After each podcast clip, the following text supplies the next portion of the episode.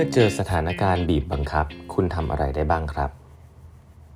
สวัสดีครับ ท่านผู้ฟังทุกท่านยินดีต้อนรับเข้าสู่แปดบรรทัดครึ่งพอดแคสต์สาระดีๆสำหรับคนทำงานที่ไม่ค่อยมีเวลาเช่นคุณครับ อยู่กับผม ต้องกวีวุฒิเจ้าของเพจแปดบรรทัดครึ่งนะฮะวันนี้เป็น EP ที่ 1570 นะครับ ที่เรามาพูดคุยกันนะครับวันนี้นะครับผมเอา concept อันนึงมานะหลาย ๆ ท่านอาจจะเคยได้ยินมาบ้างนะครับแต่ว่าผมคิดว่านี้เอามาเป็นพื้นฐานให้ฟังก่อนนะว่า ปกติแล้วเนี่ยเวลาคุณเจอสถานการณ์ที่มันบีบบังคับที่มันยากเนี่ยแอสมนุษย์เนี่ยนะครับมันทำได้ 3 อย่างด้วยกันนะครับ ซึ่งเป็นเรื่องของออมนุษย์ทั่วไปเลยนะครับ แล้วก็เดี๋ยวจะค่อยลิงก์เข้าไปในเรื่องของการทำงานเนาะเวลาคุณเจอสถานการณ์ที่บีบบังคับ หรืออะไรที่มันตื่นเต้นเนี่ยคุณทำได้ 3 อย่างด้วยกันนะครับ ข้อ1นะอะพูดง่ายเหมือนคุณเจอหัวหน้าด่าเอาง่ายๆเลยครับท่านในสถานการณ์ที่คุณเจอหัวหน้าด่าแล้วคุณไม่ชอบเลยนะคุณเกลียดสถานการณ์นี้มากคุณทำได้ 3 อย่างข้อ1นะครับ fight นะฮะ fight นะสู้ฮะคือสวนกลับไปเลยนะฮะด่ากลับเลยนะคุณสามารถสู้ได้เพื่อปกป้องความเป็นตัวตนของตัวคุณเองนะครับนี่ข้อแรก ข้อ2นะฮะ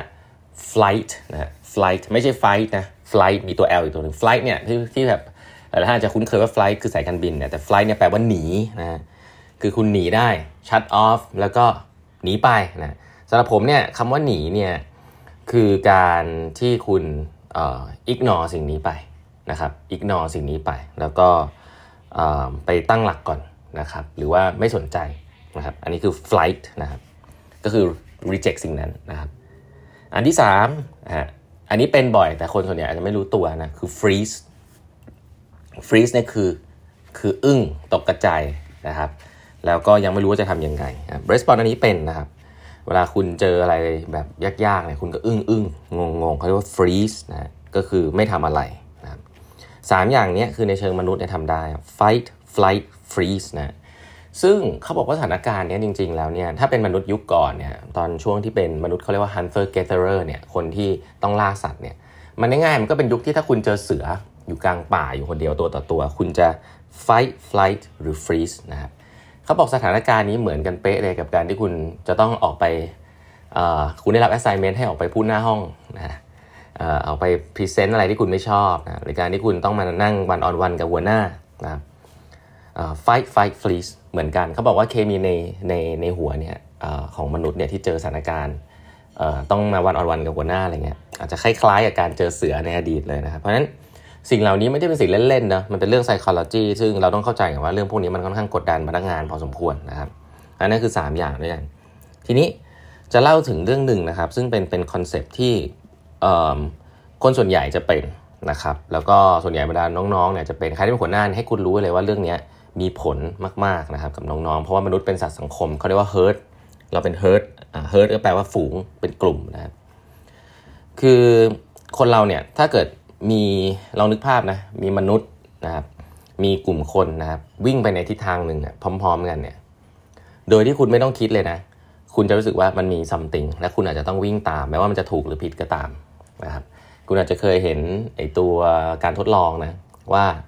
มันมีเส้น 2 เส้นนะครับ ซึ่งมีเส้นหนึ่งเนี่ยยาวกว่าอีกเส้นหนึ่งค่อนข้างชัดเจนนะครับแล้วก็ให้คนมาดูว่าเส้นไหนยาวกว่า แล้วปรากฏว่าคน คนห้าสมมติมีคนห้าคนอะสี่คนเนี่ยเป็นคนที่เป็นเป็น control group ก็คือว่าเข้ามาเพื่อที่จะปั่นหัวของอีกคนหนึ่งนะครับเพื่อมาทดลอง คือมันชัดเจนอยู่แล้วว่าเส้นเส้นที่หนึ่งมันสั้นกว่าเส้นที่สองนะครับแต่ว่าสี่คนเนี่ยพูดหมดเลยว่าเส้นที่สองสั้นกว่าเส้นที่หนึ่งอีกคนที่เป็นคนที่แบบเป็นคนจริง ๆ ที่เข้ามาทดลองเนี่ยก็จะงงมากว่าเฮ้ยไอ้สี่คนนี้มันเป็นอะไรนะมันไม่เห็นหรอกมันชัดๆเลยนะแต่สุดท้ายให้ตอบครับ เลือกตอบแทนที่จะเลือกตอบสิ่งที่ถูกต้องที่ตัวเองเห็นไปเลือกตอบ สิ่งที่เหมือนคนอื่นนะครับ เพราะว่าการอยู่เป็นกลุ่มมันค่อนข้างปลอดภัยนะครับ การที่คุณให้พนักงานคุณอะเขาได้อยู่รวมเป็นกลุ่มก้อนก่อนสักพักหนึ่งก่อนที่จะ stand alone ออกมาเนี่ยก็ทำให้พนักงานรู้สึกปลอดภัยได้นะครับหลาย ๆ ครั้งผมจะใช้ในการที่ให้แชร์ความเห็นนะครับการแชร์ความเห็นเนี่ยการยกมือแชร์ความเห็นเลยมันน่ากลัวนะครับใน culture ไทย อาจจะต้องให้มีการคุยกับเพื่อนข้างๆก่อนนะมีการฟอร์มกลุ่ม สามสี่คนก่อนเพื่อ test ไอเดียของตัวเองนะครับ อันนี้จะเป็นการที่ทำให้เขารู้สึกว่าเอ้ยได้ test ไอเดียได้อยู่ในกลุ่มคนที่เห็นด้วยกันนะครับแล้วเวลาแชร์ไอเดียกับคนกลุ่มใหญ่ก็จะรู้สึก safe มากขึ้นอะไรแบบนี้นะเพราะฉะนั้นคนconcept เรื่องของเขาเรียกว่า social proof ละกันใช้ง่ายๆ social proof อันนี้ concept เป็นคำพูดของ Robert Cialdini นะก็คือว่าเวลาคนอื่นทำอะไรแล้วเราจะทำตามเอาแบบนี้เลยนะ อันนี้คือ default mode ที่เป็นนะคุณห้ามไม่ได้ คุณต้องใช้สมอง system 2กับมาดึงตลอดว่า เฮ้ย อย่าทำอย่างนั้น แต่ system 1 ของคุณเนี่ยเป็นแบบนั้นตลอดนะครับทีนี้เนี่ยเอ่อ social proof มันใช้ได้หลายหลายครั้งมากเลยนะครับ ในการที่คุณจะทำงานนะครับ อันนี้ผมเล่าแบบเบื้องต้นก่อนแล้วกันนะครับ คืออใช้บ่อยมาก ๆ เลย ก็คือการ convince หัวหน้านะว่าให้ทำอันนี้เถอะพี่นะแน่นอนส่วนใหญ่หัวหน้าเป็นไงครับ ก็ไม่เชื่อเราหาเหตุผล ผมจะบอกว่าการ convince คนมันมี 2 รูปแบบนะรูปแบบแรกคือเป็นเป็นเป็น internal นะคือคุณพยายามจะบอกว่ามันดีอย่างนั้นมันดีอย่างนี้นะฮะในในความคิดของคุณมันดีอย่างนั้นมันดีอย่างนี้นะครับอันนั้นก็คือเรื่องหนึ่ง ซึ่งส่วนใหญ่ถ้าคุณเป็นลูกน้องจัดๆเนี่ยแล้วหัวหน้าไม่ค่อยชอบคุณหรือหัวหน้าเฉยๆกับคุณเนี่ยเขาก็จะ challenge คุณนู่นนี่นั่นแต่ไปหมดเลยนะครับ อันนี้คือเรื่องแรก แต่เรื่องหนึ่งถ้าคุณใช้ concept social proof ภายในนะ เฮ้ยพี่แต่พวกผมคุยกันแล้วอันนี้ดีนะครับอ่าหัวหน้าคุณจะเริ่มแบบอืมเหรอ มันดีไหน คุณคุณเห็นด้วยตรงกันหมดเลยเหรออ่า หัวหน้าก็อาจจะเริ่มฟังมากขึ้นนะครับแต่ที่ถ้าเป็นองค์กรใหญ่ฟังมากที่สุดก็คือบอกว่า พี่เขาทำกันทั้งโลกแล้วนะ บริษัทคู่แข่งที่พี่กลัวบริษัทคู่แข่งที่พี่ชื่นชอบเขาทำกันแล้วนะพี่ พี่คอนซัลท์เจ้านั้นที่พี่พูดที่พี่ชอบเขาว่าเขาก็แนะนำแบบนี้เหมือนกันนะ อะทีนี้เปลี่ยนเลยนะครับ ไม่ต้องมีลอจิกใด ๆนะครับ แค่รู้ว่าใครทำบ้าง และคนพวกนั้นเป็นคนที่เราชื่นชอบนะหรือคนจริงคนที่ชื่นชอบเนี่ยเป็น concept อีกหนึ่งเขาเรียก liking นะแต่เอาเอาแค่คุณชื่นชอบ ไม่ต้องชื่นชอบก็ได้เอาแค่บริษัทข้างนอกที่เป็นใน industry เขาทำกันหมดเลยนะพี่ หลาย ๆ ครั้งเนี่ยจริงๆมันก็ไม่มี logic นะที่แบบว่าอ้าวแล้วทำไมคุณต้องทำอะคนอื่นทำทำไมคุณต้องทำใช่ปะแต่ส่วนใหญ่แล้วเนี่ยก็กลัวนะครับแล้วสไตล์ corporate เนี่ยต้องบอกอย่างนี้ฮะพี่ ๆ หัวหน้าเนี่ยเป็นอย่างนี้ คือ ถ้าเกิด คนอื่นเขาทากัน แล้วคุณไม่ทำเนี่ย แล้วสุดท้ายมันผลลัพธ์ออกมา แล้วคุณไม่ทำแล้วมันแย่เนี่ย คุณโดนด่านะเพราะคนอื่นเขาทากันถูกปะคุณก็จะบอกหัวหน้าจะบอกได้ว่าอุ้ยคนอื่นก็ทำกันนะครับ